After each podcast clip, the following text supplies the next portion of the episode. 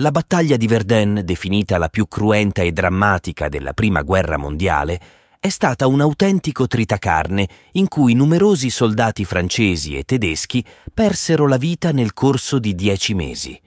Verdun, una cittadina fortezza situata a 200 km da Parigi, rappresentava una tappa cruciale per i tedeschi, in quanto la sua conquista avrebbe aperto loro le porte della capitale.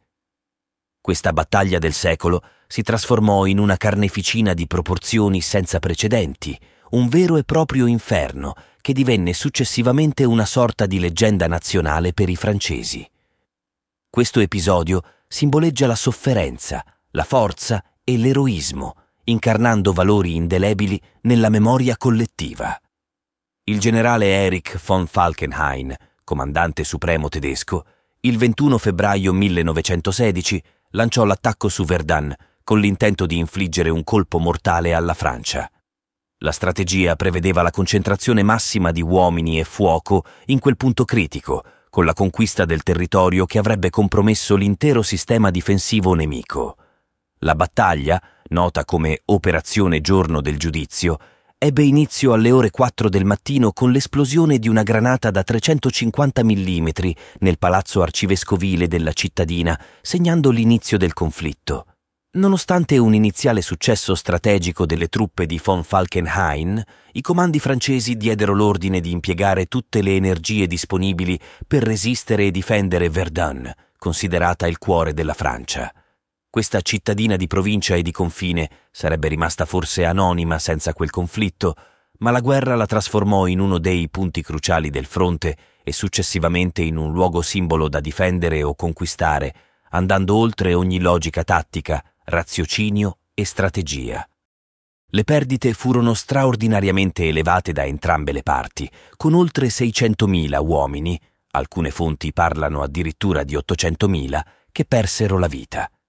Mai prima di allora, in uno spazio così limitato, si era assistito a una simile carneficina. Lo storico inglese Max Hastings riporta le struggenti parole di un soldato francese. Cercammo di seppellire i morti ma molti cadaveri in decomposizione restavano irraggiungibili, alla mercé di topi e corvi. La pioggia cadeva e i proiettili facevano a pezzi le loro ossa imbiancate. Si vedevano topi enormi, ingrassati per aver mangiato carne umana, uscire da ciò che erano state le loro uniformi. Vidi un viso scarnificato contratto in una smorfia, il teschio messo a nudo, gli occhi divorati dagli animali. Sotto il comando iniziale di Henri-Philippe Omer Petain, seguito poi da Robert Nivelle, le truppe francesi riuscirono a mantenere le linee difensive fino al 22 giugno. Per alleviare la pressione su Verdun, decisero di attaccare sul fronte della Somme, respingendo con successo le forze tedesche. Questi scontri segnarono l'introduzione dei carri armati per la prima volta, contribuendo così a salvare Verdun. Le imponenti offensive tedesche si conclusero con un significativo insuccesso.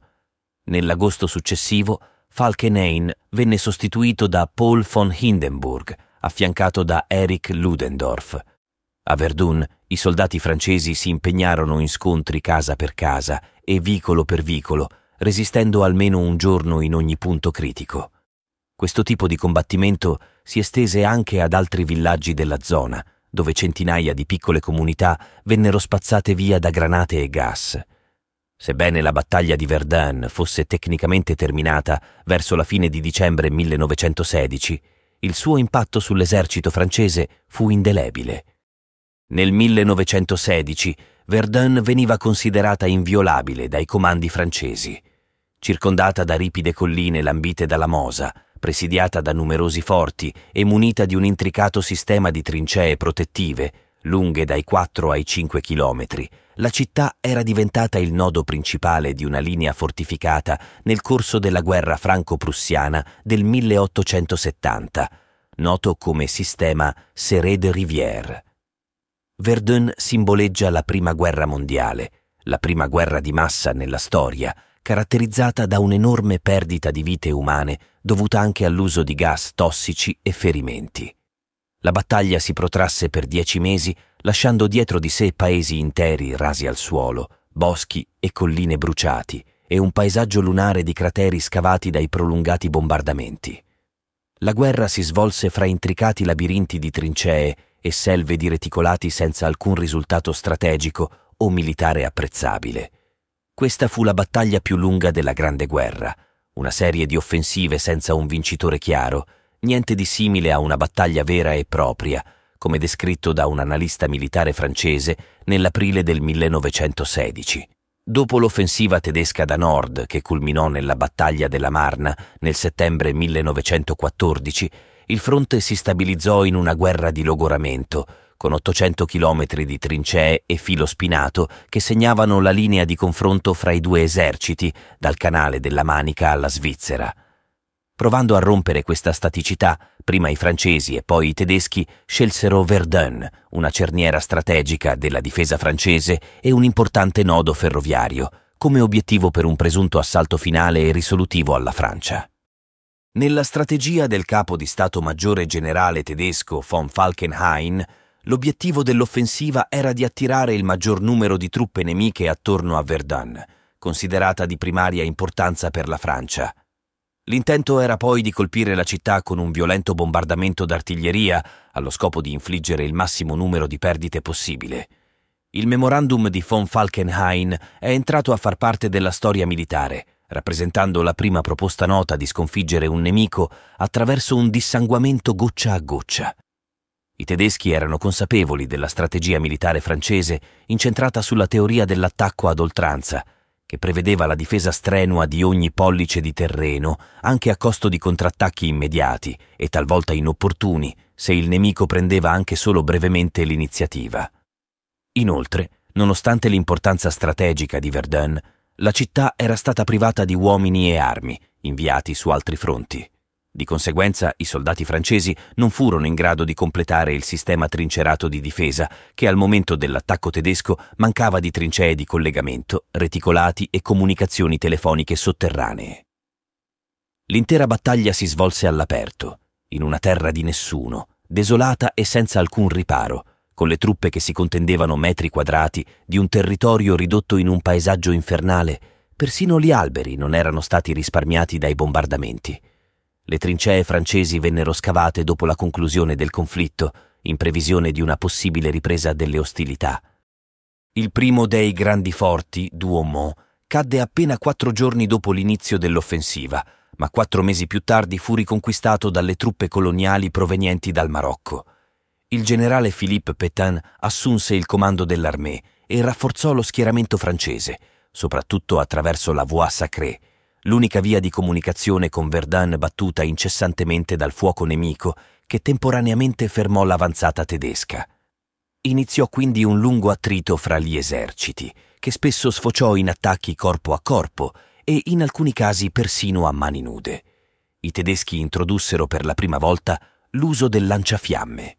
Mentre i tedeschi si preparavano per l'ultima grande offensiva verso Verdun, gli alleati francesi ingaggiarono la sanguinosa battaglia della Somme, richiamando così le truppe tedesche.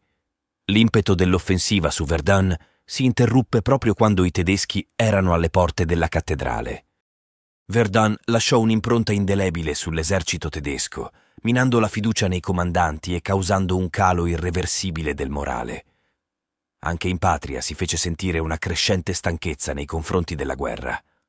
L'ampio utilizzo di armamenti moderni e devastanti, come granate, gas velenosi e proiettili ad alto tasso esplosivo, trasformò permanentemente il territorio di Verdun. Per 300 giorni tutte le armi più avanzate furono impiegate in una lotta disperata, con i soldati di entrambi gli schieramenti che affrontarono condizioni terribili, fra feriti non curati, mancanza di soccorsi e razioni, e cadaveri seppelliti e disseppelliti continuamente a causa del costante bombardamento dell'artiglieria. Il rombo incessante di quest'ultima caratterizzò la battaglia sul fronte di Verdun per quasi un anno, instaurando nei combattenti una sorta di perdita di volontà e insensibilità alla sofferenza e alla morte, che, se da un lato corrodeva gli animi, dall'altro permetteva di sopportare indicibili sofferenze. Il Fort de Vaux seconda fortezza a cadere, vide la sua difesa contraddistinta dall'eroismo e dallo spirito instancabile delle guarnigioni guidate con coraggio dal maggiore Sylvain Eugène Reynal. La resa finale giunse per opera dei tedeschi attraverso l'avvelenamento dell'acqua potabile del forte, costringendo i francesi a trovarsi a corto di risorse idriche, munizioni, cure mediche e cibo. In queste difficoltà Reynal incoraggiò i suoi uomini, esortandoli a non arrendersi così facilmente. La battaglia si estese nelle vie e nelle viscere di Verdun, raggiungendo persino i corridoi della cittadella sotterranea, una maestosa roccaforte progettata da Vauban nel XVII secolo e completata nel 1838. Nel 1916 questa rocca fu trasformata in un inaccessibile centro di comando in cui vivevano 10.000 poilus, soldati francesi della Grande Guerra, in attesa di essere inviati al fronte. La riconquista dei forti occupati richiese ulteriori 100.000 vite francesi, culminando il 19 dicembre 1916, quando la battaglia si concluse senza alcun vincitore. Winston Churchill, nel suo saggio Crisi mondiale e Grande Guerra, descrive gli avvenimenti. Dopo un breve ma potente tiro di preparazione, tre corpi d'armata tedeschi avanzarono verso le linee francesi. All'alba del 25, Castelnau giunse a Verdun e si trovò in mezzo a scene tragiche, confusione e disordine tipici delle retrovie di un'unità in ritirata. L'ordine di tenere a ogni costo e fermare il nemico sulla riva destra della Mosa fu confermato. Il 26 mattina Castelnau consegnò a Petain la direzione delle operazioni e questi, rapidamente, riuscì a padroneggiare la situazione. Decise di rimettere al più presto in efficienza tutte le opere permanenti della piazza, organizzò quattro successive linee di difesa e stabilì comunicazioni efficienti fra Verdun e Bar-le-Duc. Nelle 24 ore 3.000 autocarri percorrevano il tragitto, trasportando ogni settimana una media di 90.000 uomini e 50.000 tonnellate di materiali sulla via sacra, attraverso la quale transitavano ben 66 divisioni francesi nel corso dei sette mesi di azione. Le grandi unità francesi e tedesche continuavano a combattersi ferocemente, mentre la potente artiglieria tedesca infliggeva gravissime perdite alle numerose divisioni francesi. Alla fine di aprile, circa 250.000 tedeschi e francesi erano caduti morti o feriti nella zona di combattimento senza che la guerra mondiale avanzasse verso una decisione.